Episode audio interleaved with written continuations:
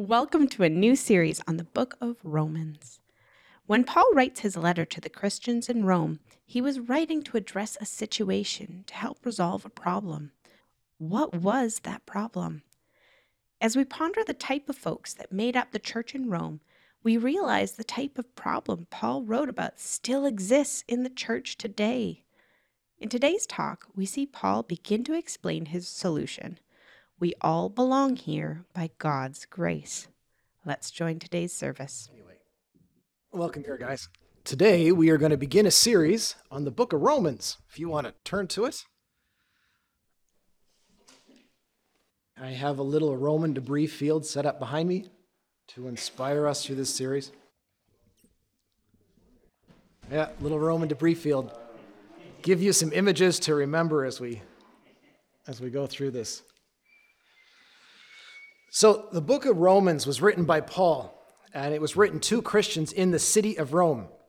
And if you know anything about Paul's life, he did four missionary journeys. And this book was written after his third, before he set out to his fourth. He's planning to go to Spain. Um, he's in, I think, either Corinth or Ephesians or Ephesus, and Rome is about halfway. So he intends to go there, stop, do some ministry, and then carry on to Spain. Rome is the center of the Gentile world, and Paul has been commissioned to reach the Gentiles. But also, Paul's been ministering for about 25 years now in, in his life, traveling from location to location, not only helping people discover Jesus, but helping people in the church grow up and helping churches to get along. When you write a letter, you write a letter for a purpose. So, after 25 years of ministry, what does Paul want to talk about?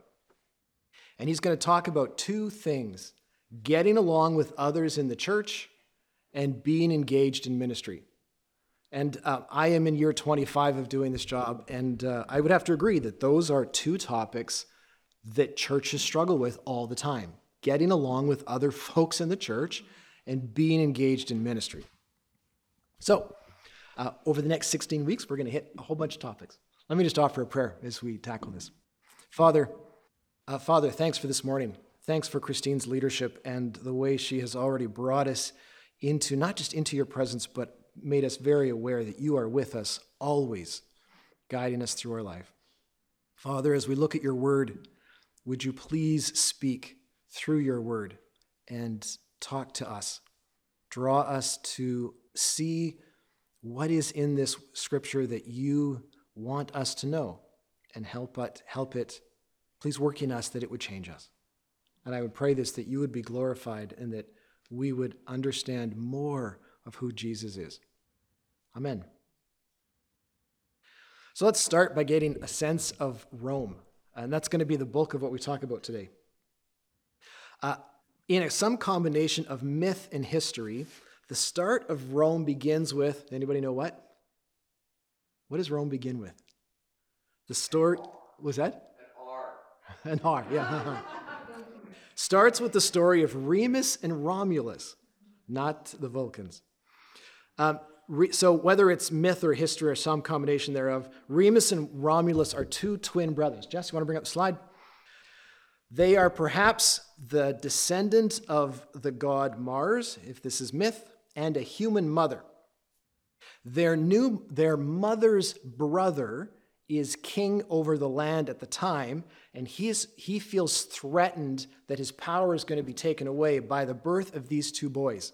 So he has them taken and abandoned in the forest by a river, and they're left to die. However, they are rescued and fed by a wolf. That is where this whole story begins. And so this statue is a very famous Roman statue. It's, it's part of their foundation of how they understand who they are. Remus and Romulus being fed by a she wolf.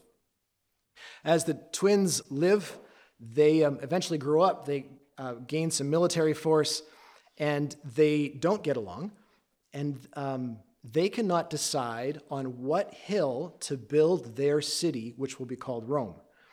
And their arguments get heated because one wants to build here and one wants to build there. And eventually, Romulus kills Remus. And so Romulus is the guy who's going to build a city, and he picks the hill to, to live on. His following consists of a bunch of men, bandits and criminals and fighters. What do a bunch of rough and tumble men need if they're going to build a city? Women. So there are no women who are following them.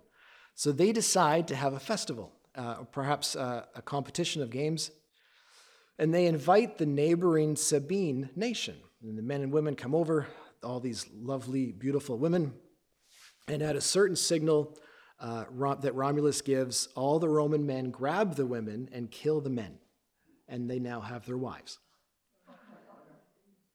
I don't know how much of this is true and how much of it is fiction, and depending which scholar you listen to, you get kind of a different version. But the story of Remus and Romulus is the foundation to the Roman identity. Like myth or fiction, this is where they understand they came from. They fight, they're, they're soldiers. Rome existed for centuries before it became the Roman Empire that we know about. They were initially the Roman Republic. So when you think of Rome, what do you think about? Well, perhaps uh, you think of Roman soldiers. So we have a Roman helmet behind us. You perhaps think of gladiators in the arena. You think perhaps of sculpture and sculpture and uh, painted vases and artwork, which we have behind us. Um, you know, wrestlers uh, in the arena. You might think of the Roman roads, that everything goes to Rome. You might think of inscriptions in stone that um, record famous Roman uh, leaders and generals and their, their conquests. Rome was known for its army, spreading into neighboring nations over hundreds of years, conquering, taking, and assimilating folks into the Roman culture. And assimilation was part of who they were. They were the Borg of 2,000 years ago, for those of us who are Star Trekian. Did you get the tricorder reference? To me? Um, when they would conquer a land, they would invite the people that they had conquered into citizenship, but actually partial citizenship, which gave people this promise that if you become part of Rome, you will have a good life as long as your men serve in our army. And so the men, under this promise of a good life, would go and serve in the army. I was listening to an episode of Great Courses on Roman history, and the lecturer was uh, Gregory S. Aldrete, uh, who is the professor of history and humanities at the University of Wisconsin Green Bay. And he said it's more uh, nuanced than that. This, the men would go out as soldiers on this promise to you know, come back victorious. But there was this unhappiness and this resentment that was all throughout Rome because the fruits of that conquest, the fruits of those conquests were not evenly distributed. Some people got much more than others. And these men would come home, uh, they would come home impoverished, beaten, wounded. They'd come home and find that the Romans had sold their farms from underneath them. Their wives and children were gone. And so these great soldiers were homeless and unemployed and damaged. They lost while serving the agenda of the empire. So this is a, this is a victorious Rome, and this is a resentful bitter Rome. We're all a little bit like Rome. We're not in our heritage like Rome at all, but that tendency to battle, to wrestle, to fight with others, that's, that's pretty human. Um, and also that feeling of being betrayed and resentful towards the system of life that we expected. That's pretty normal. And that sense of the ease of battling with people and that sense of resentment spills over into church life quite easily. We all have a base framework for how life should work and how life does work, what we think about ourselves in relation to other people. We find it very easy to wrestle with others now and then, to get mad at someone or to compare yourself with someone else and feel less than, even to target somebody and say, ugh, church would be better if that person would leave. That's really common and really natural. And Paul is going to teach us that there's a different way. Jesus gives us a different way. So the church in Rome was likely started by Jews who were at Jerus- in Jerusalem the day of Pentecost. They heard Peter preach, they became disciples, and they went back to Rome and brought Christianity with them. There were a lot of Jewish synagogues, there were a lot of Jewish folks in Rome. And when the church first started, it would have been primarily Jewish Christians and then Gentiles, Romans, were added to it. So it would have had a very Jewish synagogue kind of flavor. Jews were focused on the law and the law of God, the Ten Commandments, uh, the Old Testament, honoring God by obeying the law as a way to worship God. And those first Christians still had that mindset of we have to obey the Ten Commandments, we have to honor the Levitical laws. They were also the chosen people. They had been God's people throughout their history. They were God's holy people, set apart from the rest of humanity to bring salvation to the world. A group in the church today that might feel kind of similar to the Jewish mindset or to the Jewish community would be those who grew up in the church. People who have a strong Christian heritage, who, when they were, when they were raised, they learned the Old Testament, they learned the laws, they learned the scriptures, they learned about how to live a life that honors God by law. Um, that being Christian is just kind of how they understand themselves, even though they still have to make their own decision to follow Jesus. So you've got these two sides. One is a conquering warfare, yet resentful side, and another side that believes it's God chosen people, even though they actually would be quite impoverished and, and kind of secondary citizens. Add to this, in 49 AD, Emperor Claudius orders all the Jews to leave Rome. There had been constant uprisings and squabbles around some guy named Christus, which is possibly, I would say quite likely, a conflict between, about Jesus between the Jewish community, the Gentile community, Christians who were Roman, Christians who were Jews. Anyway, this Christus fellow was causing enough conflict that Emperor Claudius was sick of it and just said all the Jews have to get out, which left behind Gentile Christians to run the churches. And these Gentiles would be the ones now who host the, host the church because they would meet in homes. They'd be developing a way of meeting that fit kind of how they worked as a culture. They'd be sharing their wealth and their food with each other. They'd be working out their theology and their understanding of God from a very Roman perspective.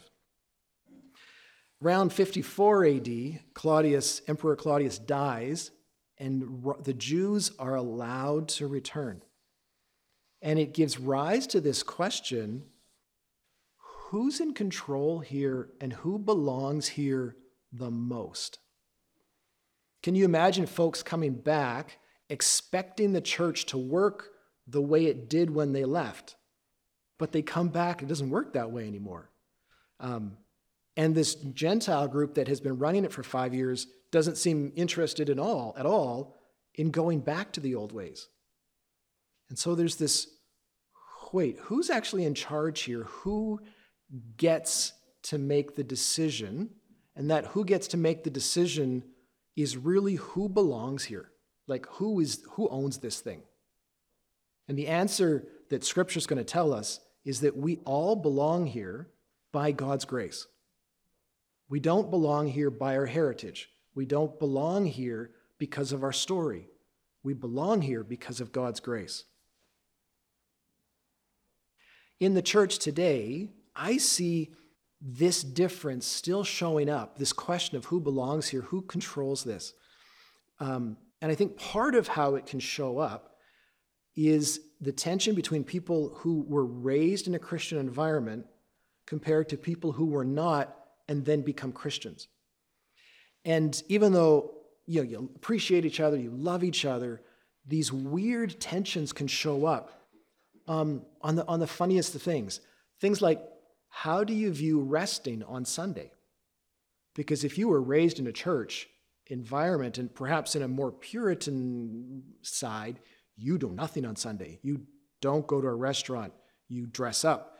You take a nap in the afternoon. Mom does not cook. Well, you know, people who were not raised that way show up and like, well, it's Sunday. Let's go fishing. Let's go play. Let's let's go to a restaurant. Like very different views that can cause this subtle little grading against each other in a group. Same thing about language. What are appropriate words to say? Because uh, some Christians grew up where there are some words we do not say. And then People who didn't grow up in that environment use those words all the time. Different views on drinking, different views on sexual behavior, different views on what does it mean to participate in the life of a church. Some of us who grew up in a church environment know that you're expected to participate several times a week, maybe, where other people would be like, What? I got to come here several times a week? And it just causes this weird little tension between the group. It can show up in how does a church look? I've been part of conversations about how a pulpit should look because some people want a big, sturdy wooden pulpit that's large to communicate the authority of the Word of God. And other people would say, why is there a pulpit at all? And, and it's just this question who wins the argument? Kind of, you know, who matters most here? Who belongs here the most? you can see how it all kind of mingles together. So, in the book of Romans, we're going to talk about grace. And in that grace, we're going to see ourselves differently and we're going to see other people differently. So, Paul writes his letter. And again, he's on his way, hoping to stop in Rome and um, bless them. And he also, as a pastor, wants to deal with these tensions that he, that, are no, that he knows are there. You with me? Make sense? All right, let's read. I'm going to read the first 17 verses. Jess, you're doing such a great job.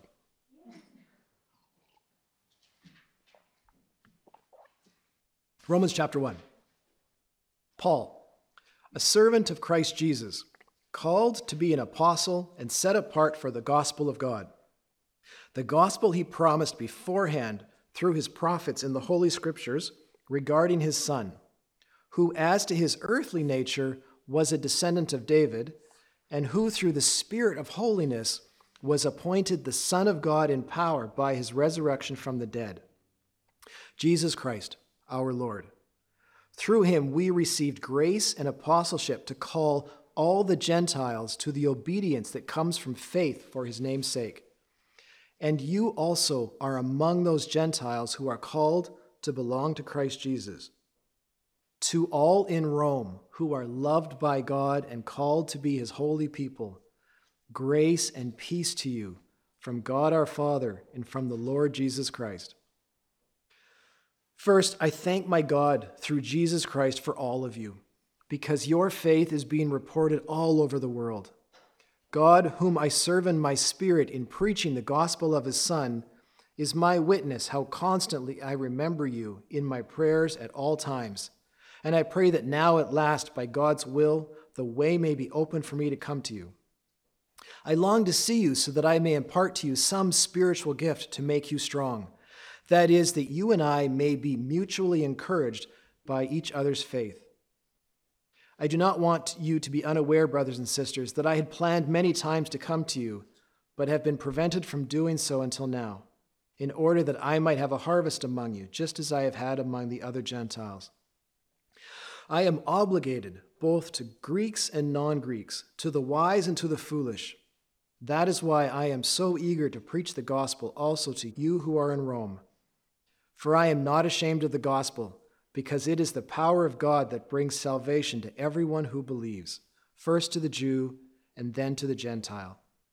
For in the gospel the righteousness of God is revealed, a righteousness that is by faith from first to last just as it is written, the righteous will live by faith.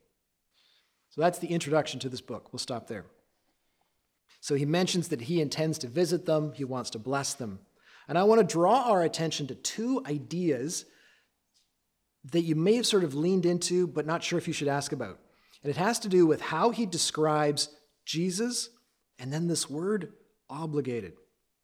So if we ponder verse 2 to 4, the gospel he promised beforehand through his prophets in the Holy Scriptures, which really honors the Jewish story, regarding his son, who, as to his earthly nature or as to his human nature, was a descendant of David, and who, through the Spirit of holiness, was appointed the Son of God in power by his resurrection from the dead, Jesus Christ our Lord. So when I first read it, I, I had a question that came to my mind and then sort of skipped over it. Turns out when you read scripture and a question comes to your mind, that's a thing to lean into. It sounds like he's comparing the nature of Jesus as a human with his nature as God. So it sounds like, you know, he has this earthly nature and then he has this divine nature. But it says that he was appointed the Son of God. That doesn't make sense because he was always the Son of God. So the comparison doesn't work. Now, some translate it as declare, and that's not the best translation, but they're trying to fiddle with this word. And again, declaring him the Son of God, he was always the Son of God. So, what is going on here? And the key is going to be what does the word power refer to? And why is power power is tied to resurrection? So rather than comparing two natures of Jesus, He's instead comparing two phases in Jesus' life. And that matters because we have two phases in our life. The first phase in Jesus' life is as a human on earth who was part of the nation of Israel. He was a descendant of King David. That was his first phase. At the resurrection, he has a new phase in his life. And in that new phase, he has a new power. He is now the Son of God with a new power. He's changed. That power is to forgive sins. He has a new power to forgive that he didn't have before. He has, disp- he has deposed the reign of Satan from the earth. He's established himself as king. He has a new power in his, as king, and he now can forgive sins, forgive sins and still be just. Still the Son of God, but a new status, a new qualification, a new identity. We too have two phases. We had our old phase, what we were born into, our natural way of life, the way we see our world, the heritage we have. But also, in our human nature, we were trapped in our sin, trapped in guilt and shame, trapped in being broken. Now that we are forgiven and restored to life, we have a new phase that is in God's grace. So, who belongs most to the church? Well, we are all in this new phase equally together. So, we all belong. So we have a new identity. We are forgiven. We are included in God's kingdom. There is a base way of seeing ourselves that needs to shift. So there are subtle clues throughout this passage that indicate this is what's going on. So, for example, right at the beginning, Paul refers to himself as a servant or a slave to Christ, set apart for the gospel. The word set apart is the same idea as holy. It's the same, that's what holy means. When he was a Pharisee, his life before Jesus, he was set apart to the law. He was set apart to the righteousness that came by obeying the law. But now he is set apart with this new definition. He's set apart for Jesus. And if you were not an Old Testament Jew, you would never see that little phrase. But to say he is set apart for the gospel, be like, wait, no, you're set apart for Israel. You're set apart for the law. It's this subtle shift that he sees himself with this new identity. So think about yourself. How do you think of your base identity? So I am Canadian. My dad's side, my, on my dad's side, he was Dutch. On my mom's side, she was Scottish and English. And I could think of myself as my heritage and there would be some conflict there. But I don't. I think of myself just as Canadian. Some people think of themselves primarily as I work in the trades. Like I work with my hands, I build things, and there's honor in that. And some people, in contrast, say, well, I work in an office, I have soft hands. Some people define themselves as I'm a parent. I am primarily a parent and primarily a grandparent. Or I am primarily about my mind and my thinking ability. I'm smart. Or I am primarily a victim, and I've been a victim to things all my life. Or I am primarily a former addict, or I am primarily defined by the crimes that I have done. all of those categories, for good or for bad, work to separate us from other people. Oh, I am Canadian. You're not. Oh, I have a Dutch heritage. Oh, you, you don't. Oh, I'm, uh, you know, I, I, have, I have some education. So I have some education. Oh, you don't. Oh, you're, you are, uh, you're in the trades. You work with your hands. You're stronger than me. You know, we use all those old, those uh, ways of identifying ourselves to separate ourselves from others. But now, in this new identity, saved by God's grace, we are all equal. So I am part of the church, saved by God's grace, and so are you. I am forgiven because of God's grace, and so are you. I have been given eternal life by God's grace, and so have you. I belong here, and so do you. In God's grace, in the new identity, we're, we all have the equal story. And so there's this shift in thinking that everybody that Jesus brings into his family, everybody he saves, belongs here. No matter whether you find them easy to get along with or not, whether they have problems you understand or problems you don't understand, whether you agree with their perspective or don't agree with their perspective, we're all here because of the same foundational identity piece. We are saved by God's grace. We are all equal.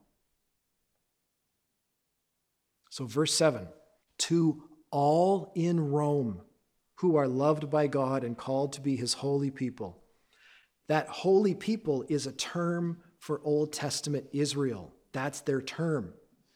To all in Rome who are loved by God and called, all who are called by the term that is supposed to be just for Israel.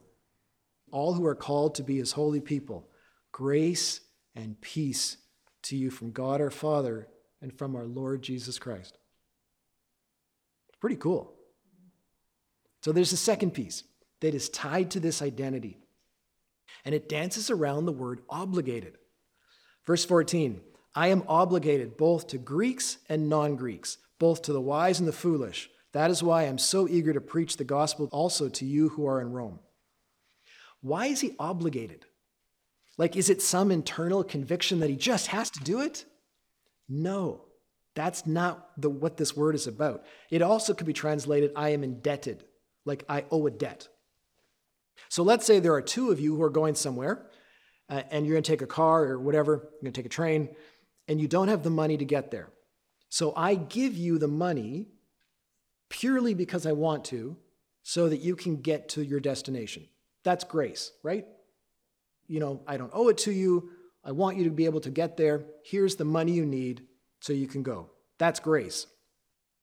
But let's say the two of you are going to go somewhere. You need, to, you need the money, um, and I intend to give you the money, but I won't be able to see you before you need to get going. Like whatever's going on, I can't get to see you to give you the money.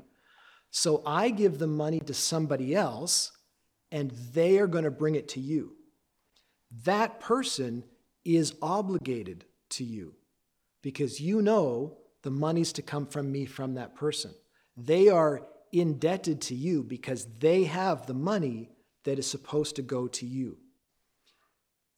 That's what this is about.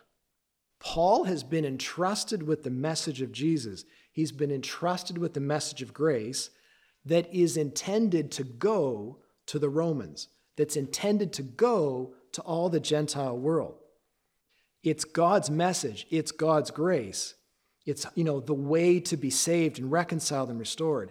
And until Paul finishes delivering the message, he's obligated to the people who are supposed to receive it.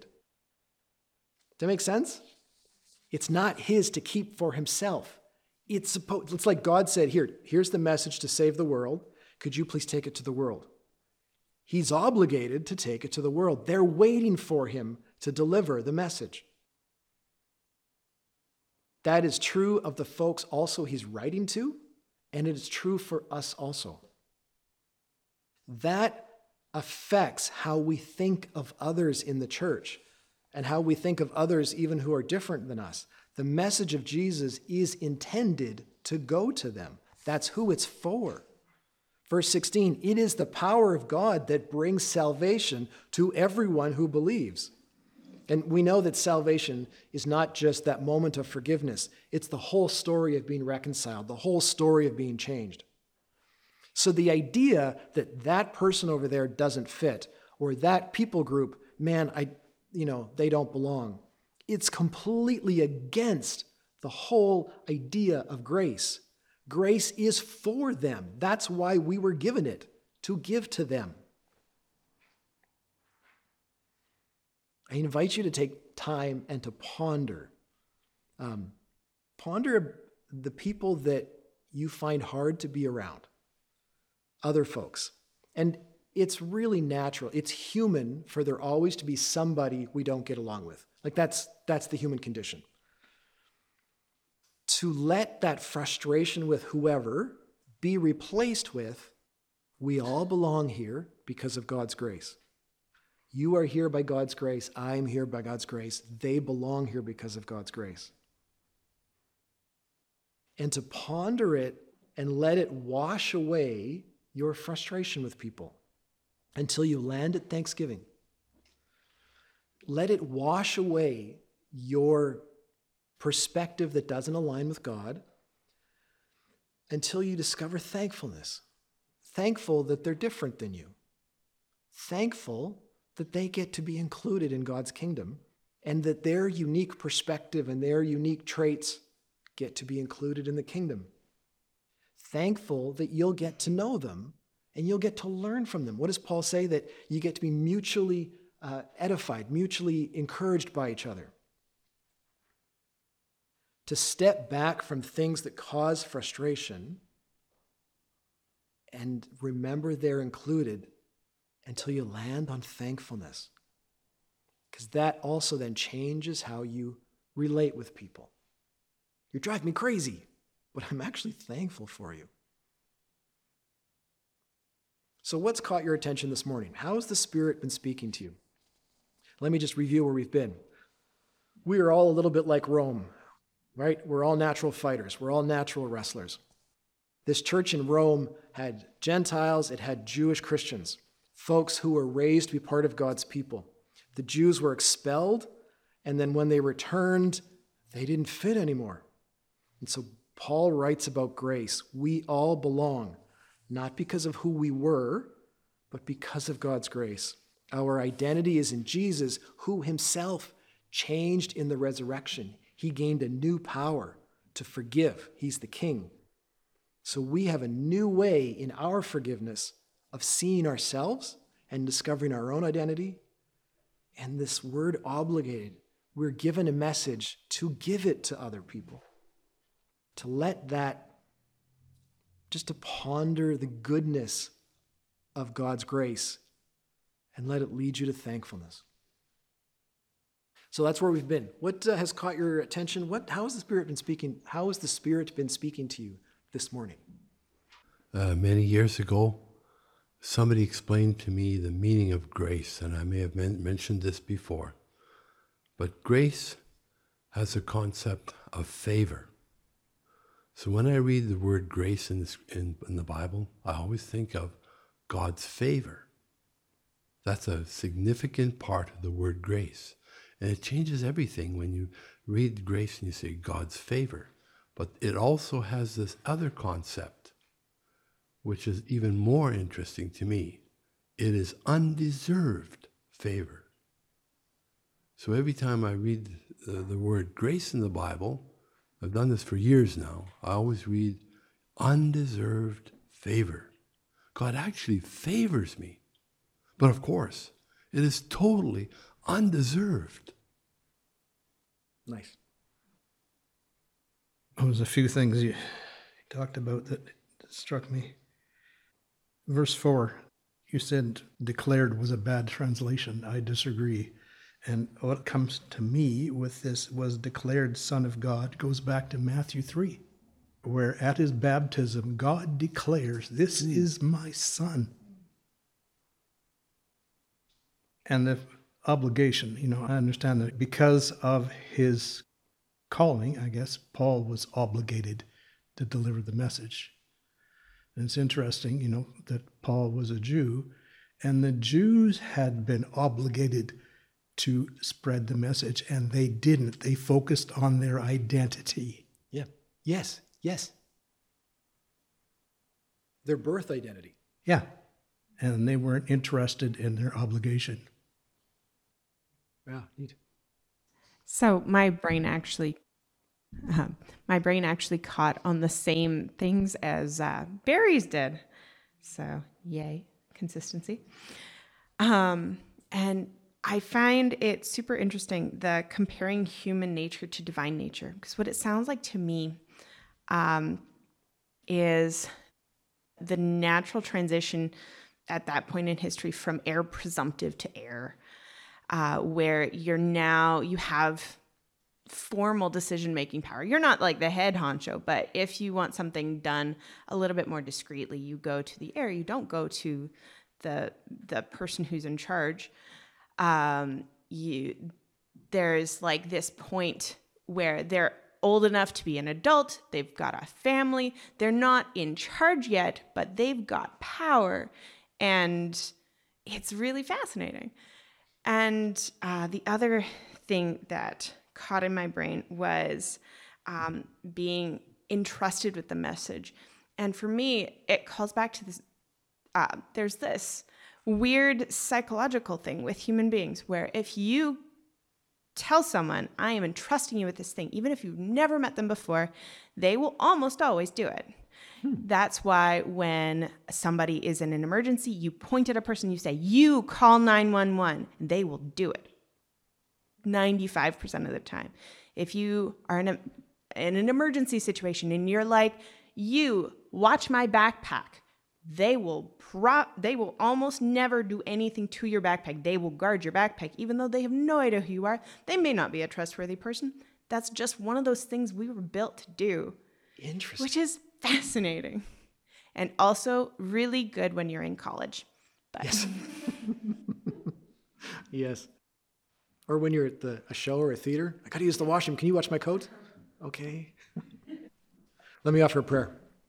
Father, Father, you are glorified in our midst.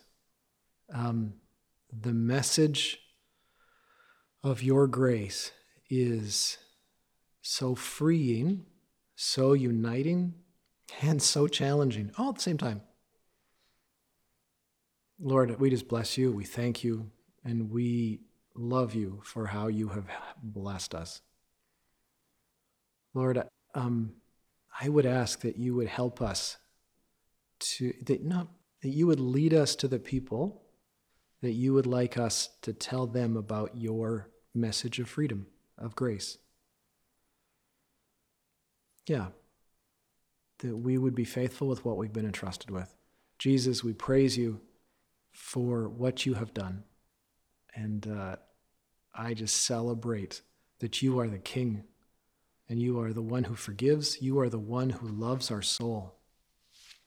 And Holy Spirit, thank you so much for encouraging us and guiding us and giving us words and insight and at the same time calmness and peace as we live our days.